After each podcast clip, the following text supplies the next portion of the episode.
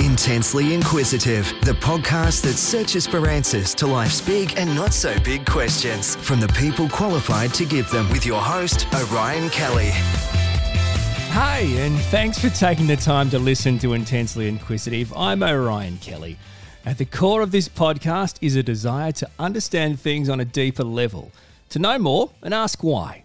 My purpose is to empower you with knowledge, education, and growth opportunities through open, honest, and inquisitive conversations.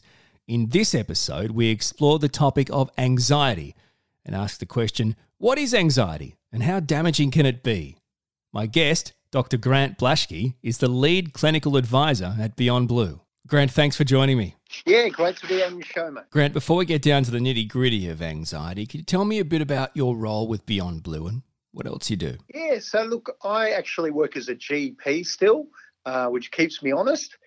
And um, you stay very in touch with sort of how people are managing day to day issues in their life. And I'm also the lead clinical advisor for Beyond Blue, which is really giving clinical opinions on um, any issues that are to do with mental illness and quite a lot of engagement with the media and podcasts such as yourselves. So, um, yeah, really enjoying it and a great crew here at Beyond Blue. When we think about Beyond Blue, we may think about depression, but I feel like anxiety is really coming to the fore more recently. So, Let's start at the start. What is anxiety and what are the main causes? Yeah, well, it's really interesting because anxiety is one of those words that we use in everyday language you know, oh, I'm really anxious that St Kilda's not going to win their football match, or a bit anxious about a job meeting.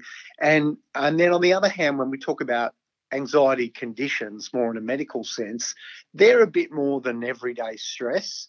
So of course it's it's normal to have anxiety throughout life and and all of us do. I guess with an anxiety condition, and there's a, a number of sort of subtypes we can talk about, that anxiety is really starting to interfere with their day to day life. So, you know, it might be interfering with their capacity to work or their capacity to sort of manage things at home. And it's really the central feature of it is pretty much an overwhelming sense of usually fear and, and stress. And as we'll talk about with some of the different types of anxiety, you know, sometimes panic attacks or avoidance of situations. So it's not a trivial issue. Um, some 2 million Australians in a year are experiencing an anxiety condition. So I'm sure a lot of people listening are saying, yep, I know about that, or yep, someone in my family has that. It's, it's really common. I feel like there's a general perception that you either have anxiety or you don't. And unless it's severe, you're fine and you should just toughen up and get on with it. But that's not the case, is it, Grant? So let's let's talk about some of the different types and degrees of anxiety. Can you tell us about those different types and degrees and should all forms be taken seriously? Yeah, so you raised some really good points there. So we've still got a lot of stigma in the community, um, you know, where uh, people think, oh, no, look, it's not a real condition, you know, just harden up, be a bit stronger. Um, and, you know, certainly there's a lot of stigma out there about it just being sort of sign of weakness and you could just sort of willpower your way out of it. But I've got to tell you, like as a GP, when you see people who are experiencing an anxiety condition, it's really not something they choose.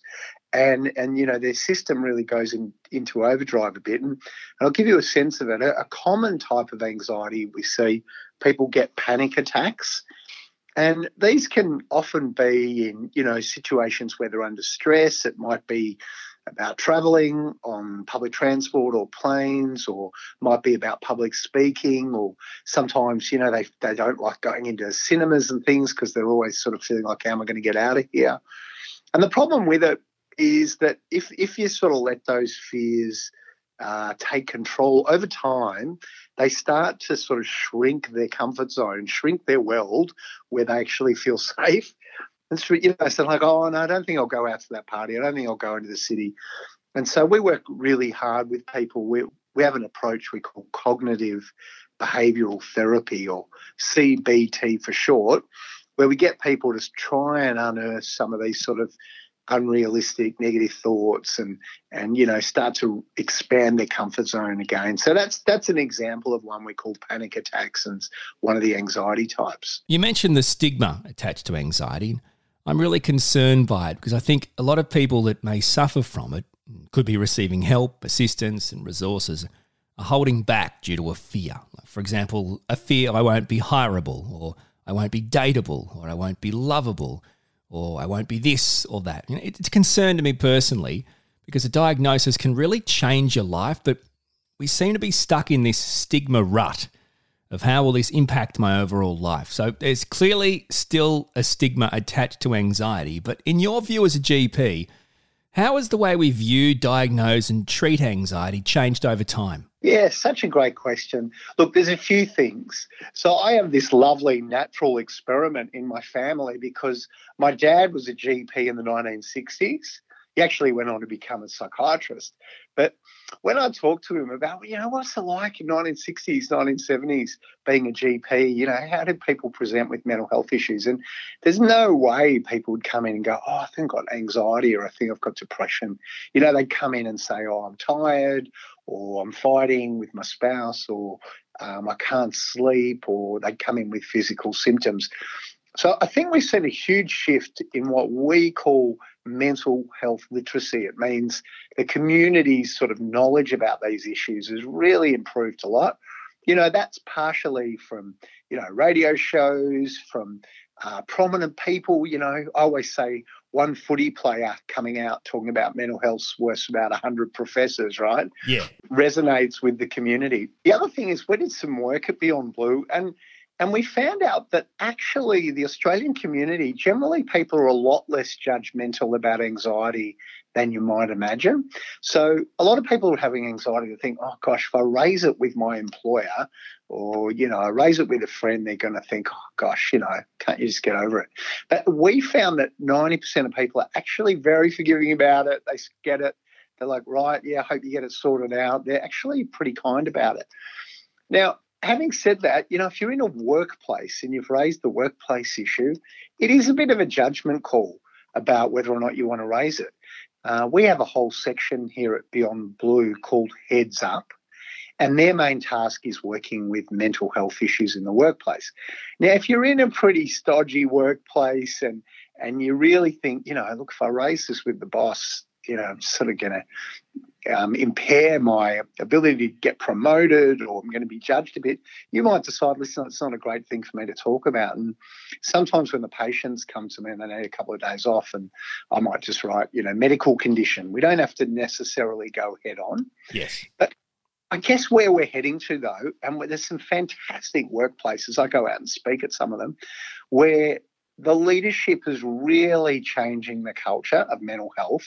So they'll, you know, they'll get in a speaker at, you know, one of the update lunches. They'll actually having bosses and leaders that talk a bit about their own vulnerabilities makes a huge difference.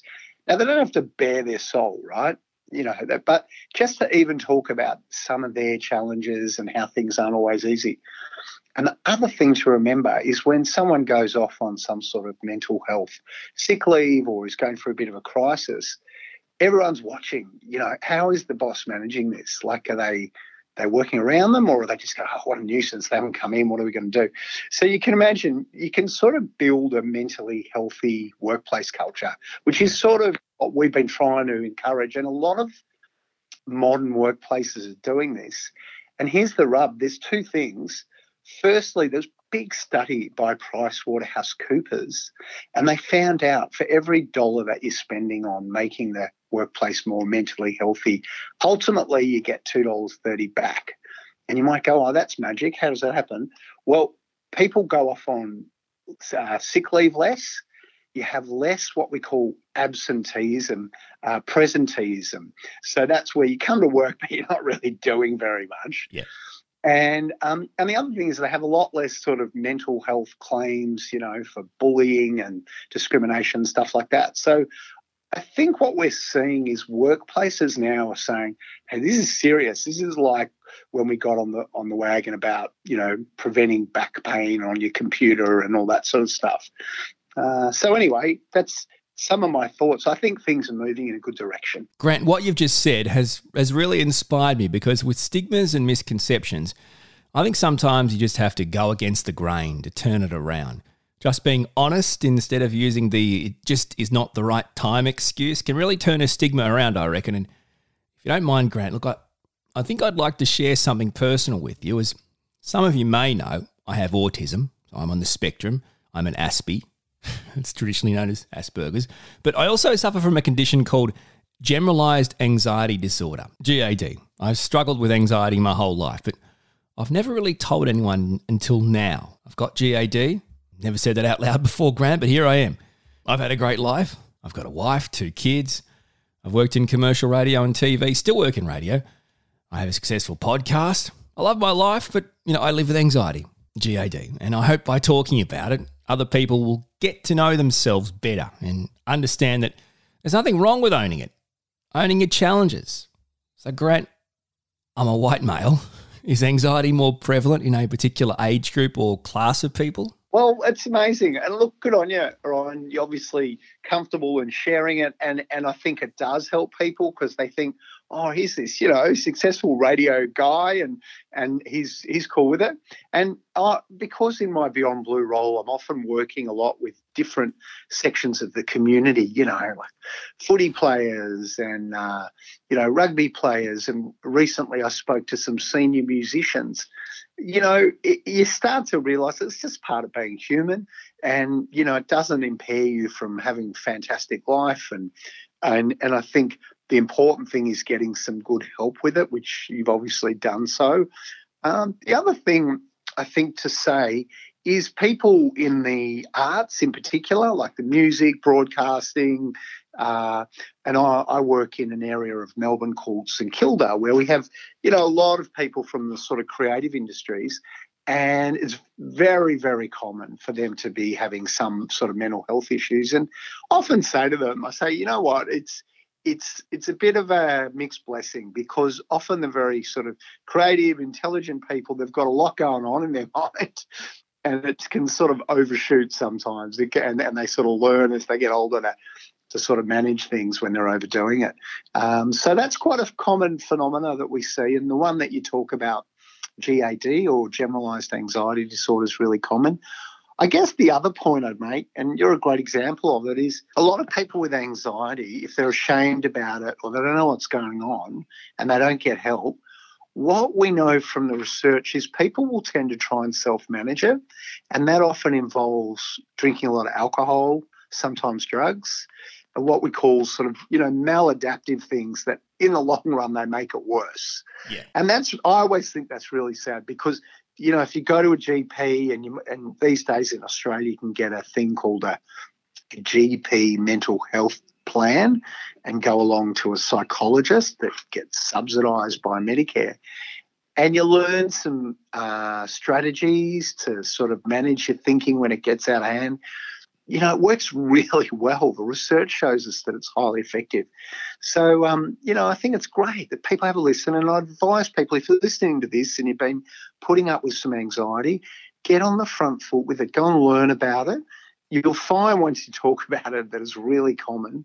And we've got great treatments that are really effective. Absolutely. And, and for me, it was a team effort between a GP, clinical psychologist, and a psychiatrist. And for me, it really helped. In the end, it uncovered a superpower that I have that helps me creatively, and it also gave me reasons to look at my life. Okay, great. For starters, I should stop doing things that don't make me happy because they will create anxiety. Instead, I'll do things that make me happy. And secondly, when I exercise and I push through the I couldn't be bothered thoughts, I end up feeling amazing after exercising.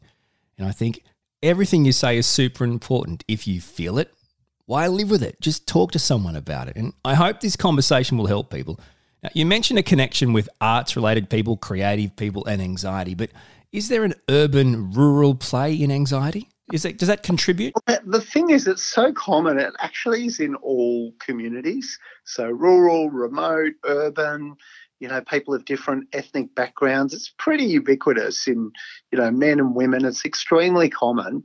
Um, so, we do see it um, you know, throughout the community. There's a couple of risk factors. We know that it tends to run in families. So when I'm sitting there as a GP and I go, oh yeah, how's your sister? How's your parents? And they're, oh, you know, yeah, mum was a massive worrier. She, she, uh, you know, I'm sure she had some sort of anxiety issue. She never told me about it, but you know, so there there is a little bit of sort of genetics in this as well. The other thing is if you're having anxiety symptoms, it's really worth going along to the GP because very often they manifest with physical symptoms. So the common thing people get are like a, a, racing heart, like palpitations, or sometimes chest pains or dizziness. And the important thing I'm always telling my medical students is yeah, don't miss a physical disorder and say, oh, that's anxiety, right? You know, patients will come in and, you know, if it's an old person in particular, we want to make sure their heart's all right. And young people, you know, do a blood test, make sure there's a hormone called thyroid, and sometimes that can get out of whack. And so that's why I think a GP is a pretty good place to start just to sort of get a bit of perspective and make sure there's nothing else going on. You know, some of the young girls who are vegetarians, get low blood count and that can make him pretty dizzy and things. And so sometimes it's an issue of dealing with a physical problem. Um, but then for the vast majority where it is, you know, we think, nah, this is anxiety. As I said, these GP, GP mental health plans are great.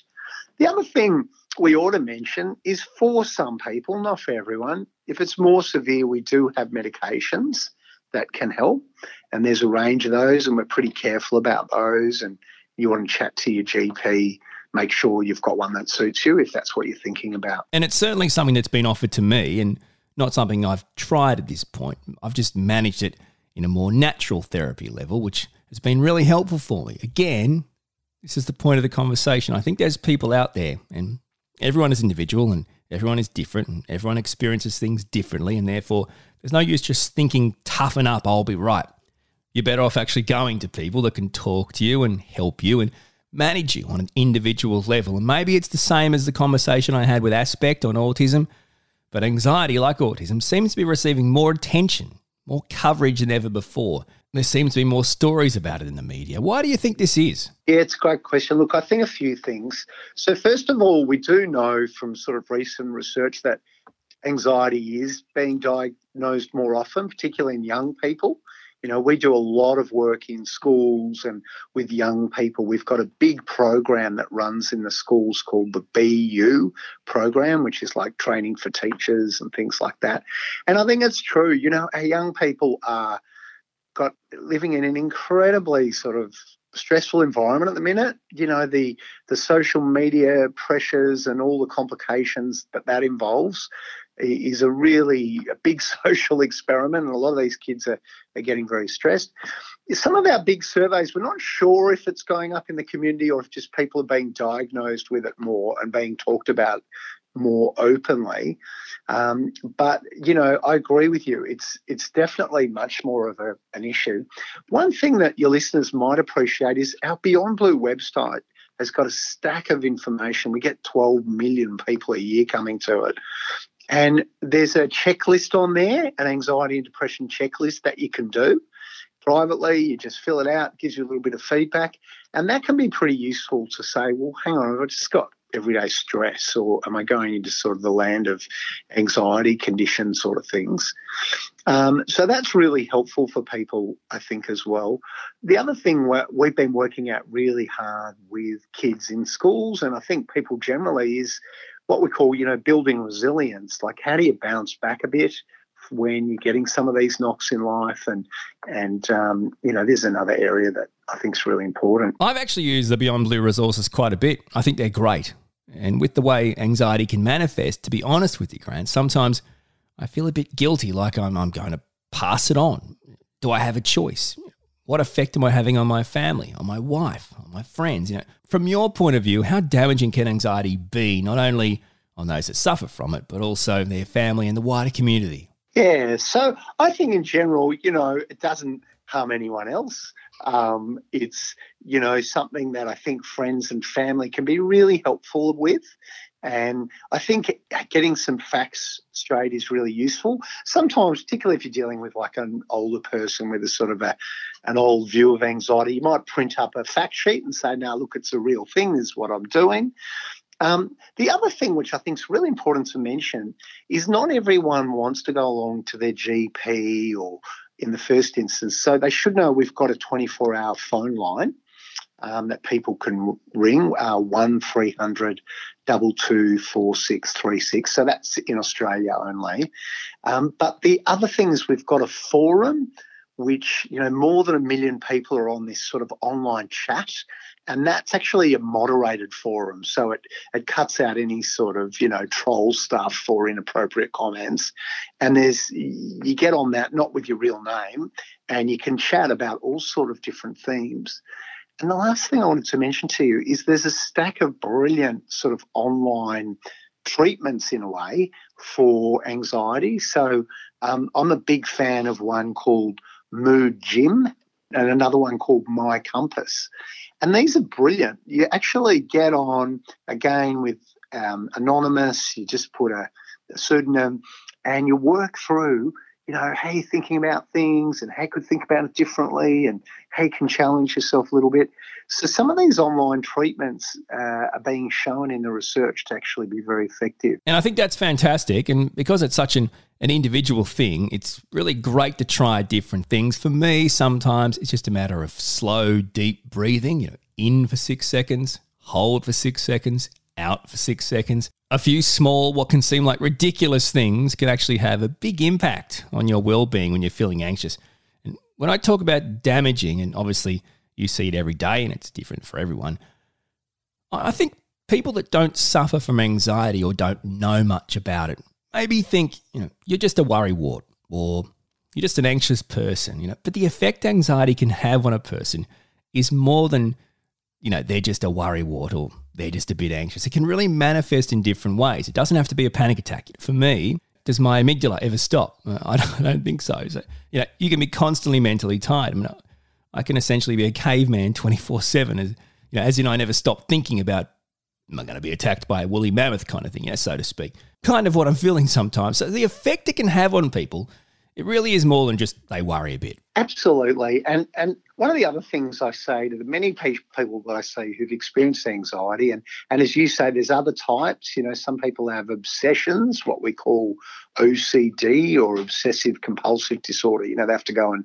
keep checking things or washing their hands, very disruptive to their life. And another common version is social anxiety. And these people, you know, they really you know, going out to a cafe and just sitting and having a coffee is a major undertaking. So, you know, I think that with regards to uh, anxiety, that the effect on people around you, it's great if your family or friends can sort of understand what's going on. But the other thing I say to people, when you've been through something like this, you're a hundred times more compassionate to other people. You get it. Yeah. One of your friends come to you and you're just like, all right, I get this. I know this. And I think one of the messages, which would be really nice for your listeners, is they should feel really hopeful. Like you described the slow breathing thing, right? I do. I teach some of my patients who've been having panic attacks for years. They practice it for a couple of weeks and they're going, you've got to be kidding. Is that all I had to do to like bring my system down?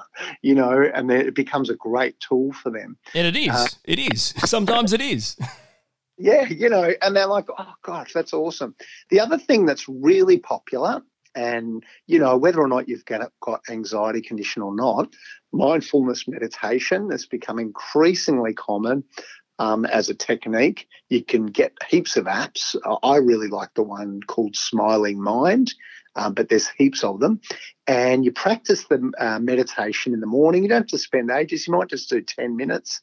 And this teaches people to just slow their thinking down a little bit and just reconnect their mind back to their body because you know we have very stimulating sort of visual sound environment we're all living in at the moment. You know the bandwidth of stuff on our ipads and phones is you know massive. Absolutely. and so you know just being learn, learning how to hang on i'm just going to turn it down and listen to the wind again and feel my you know my body sitting in the chair and all that sort of stuff really helpful, really worth having a go at if you're experiencing anxiety. And for people that come to anxiety with no real insight, what would you say are the warning signs to look out for for a potential sufferer or their family or their friends? Well, I think the first test for me as a GP is a really practical one. And I'm like, is this interfering with your work?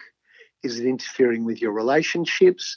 Or other people will say, listen, I'm working and my relationships are fine, but I'm exhausted because I feel like I'm battling these sort of anxious thoughts all day, and it's it's really starting to exhaust me. So there are a couple of things I get. Avoidance is always a bit of a uh, red flag for me. So people say, oh, you know, look, I, I, I, don't really want to fly up to Sydney. I don't like being on the planes, or I don't really want to go to that party because, uh, you know, it's sort of awkward. I don't feel confident talking to anyone. So, you know, when they're starting to shrink their comfort zone of their world, that's another little red flag for me. The other one I mentioned is using alcohol to try and self-manage because we've got much better ways of managing things than than drinking, and that has its own sort of momentum of problems that develop. The other sort of just really obvious one that people forget is they come in the clinic sometimes and they're having anxiety and go, Yeah, you drink coffee? And they're like, Yeah, about six cups a day. well, uh, that's probably not helping. You know, um, you know, just watching the caffeine levels a bit, um, people not sleeping, because there is this sort of overlap between anxiety and, and depression. You know, people paying out on themselves, being really hard on themselves. We ought to mention, since we're talking about mental health issues, that if people are feeling really desperate, like I mean, you know, getting to the point of thinking of harming themselves or taking their life or something serious like that, pretty important. You've got to go to your doctor or you can ring Lifeline anytime in Australia, one three triple one four. We've also got an excellent free app from Beyond Blue called Beyond Now for people who are having suicidal thoughts. And we launched and about 80,000 people downloaded it. And it's um, you put in there all your reasons to live and what to do when you you know you're starting to feel really down about things. So that's at the more extreme end. You know, there's many many people with anxiety who aren't having suicidal thoughts or anything.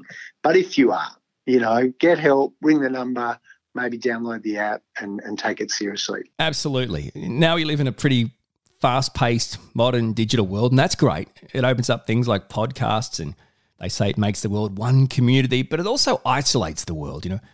How has our fast paced, modern digital way of life played a part in the rise of anxiety? Yeah, look, we don't really know all the research yet. So some of this is just anecdotal and, you know, my experience as a GP and as a person. You know, I think if an alien came down to the world and got on the trains or something and saw thousands of people just glued to their screens, mindlessly flipping, you know, they would go, What happened? and, you know, so it is a big social experiment. I think, you know, we know there's highly addictive um, aspects to social media. The people that make it are not silly. You know, they know how to make it most addictive. Um, and, and there is an actual uh, sort of medical aspect to this. Is we do get a little squirt of dopamine, almost like someone on a like a gambling on one of those gambling machines, like a pokies, you know, where you look and you go, oh, got lots of likes, or you know, you're getting these sort of intermittent little rewards all the time. Absolutely. And you know, I, I think it's not written yet how addictive it is. I think particularly for schools and you know, there's a bit of debate about well, hang on, is that a good thing. Now, having said that, you know, it's not all bad. I, I think there's some great, you know, Beyond Blue's got a huge Facebook following and it's a great place to get information and people, uh, you know, can convey their stories. So I think it's it's how it's used. But I think um, my impression is that for people with you know, overactive mind, over anxious, I'm really encouraging them to have a bit of screen free time. So, for a start, they can plug in their phone outside their bedroom at night so they're not sort of flicking through the phone two o'clock in the morning. I think, you know, it depends how far you want to go with it. Some people are getting a bit more into digital minimalism and taking some of the socials off their phone, just putting it on their computer or their iPad or something. So, you know, you can play around with what works for you. But um, yeah, huge social experiment. I've no doubt that it's contributing to some of the sort of overactivity and um, anxiousness going on. And, you know, it sounds like old fashioned, but I think making sure that you're getting outside for an hour a day if you can, ideally, getting some fresh air. Uh, you know, I myself like to go down to a beach or a park and just be away from all the digital stuff. Give your brain a bit of a break. Yeah, I'm on the same page. I'm a big fan of going to the beach. My whole life, the beach, the coast has always had a relaxing, calming effect on me. And you talked a bit before about the idea of anxiety in workplaces. Do you think employers carry any responsibility in the improvement and deterrence of anxiety related workplaces and cultural environments? in other words, you know, finding people that are good at a job and then helping them with their challenges. Absolutely. I really think things are moving in a good direction. And there's multiple reasons why. So, you know, with a more cynical view, you know, people on boards are asking their CEOs, you know, they're looking at rates of absenteeism. They want people coming into work. It's in the business interest to have people functioning and happy at work. You know, the last thing they want are, you know, claims against the company for bullying or discrimination or anything like that. On a, on a sort of more compassionate side, we know that young people in particular, they really rate um, how mentally healthy a workplace is as a big factor when they actually go for a new job. And and it's a bit of a challenge, I think, for workplaces to really recruit the best talent now. You know, and, and it's a pretty mobile workforce. And if if you've got um, you know, obviously people are concerned about income, and that's usually at the top of the list. But I think second comes in: does this look like a decent place to work? Is it? Are they going to, you know, do I like the mental health culture? So more and more, we're seeing that this is being taken on for companies or even small businesses who are interested in, oh, how can we make our workplace a little bit more mentally healthy? We've got some terrific resources on the Heads Up website, which you can just get to through the Beyond Blue website. And there's booklets and videos and all sorts of things. But just to give you a little bit of a sense of well, what do you do, we talked a little bit out earlier about you know speaking openly about mental health issues. Make sure your managers have got some basic mental health skills.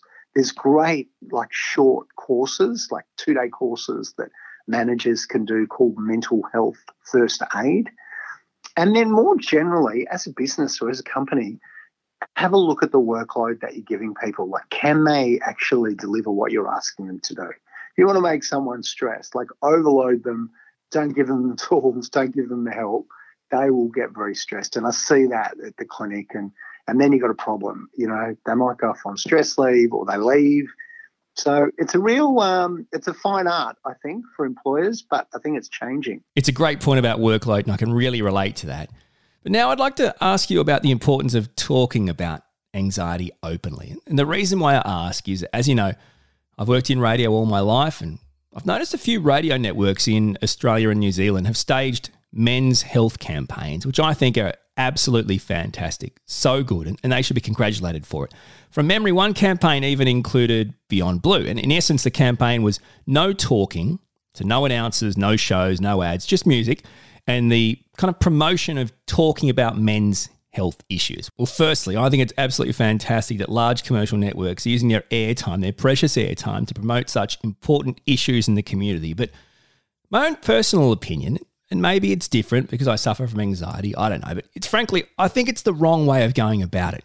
It would make far more sense for the announcers and the station personalities to spend the day only talking to people about men's health issues because I think conversation breeds conversations, talk breeds talk. And conversely, silence breeds silence. And worse still, silence breeds stigma and misconceptions. So, how important do you think talking about anxiety openly is for inspiring and educating the community? Yeah, what a what a great question. Look, I think there's a few aspects to that.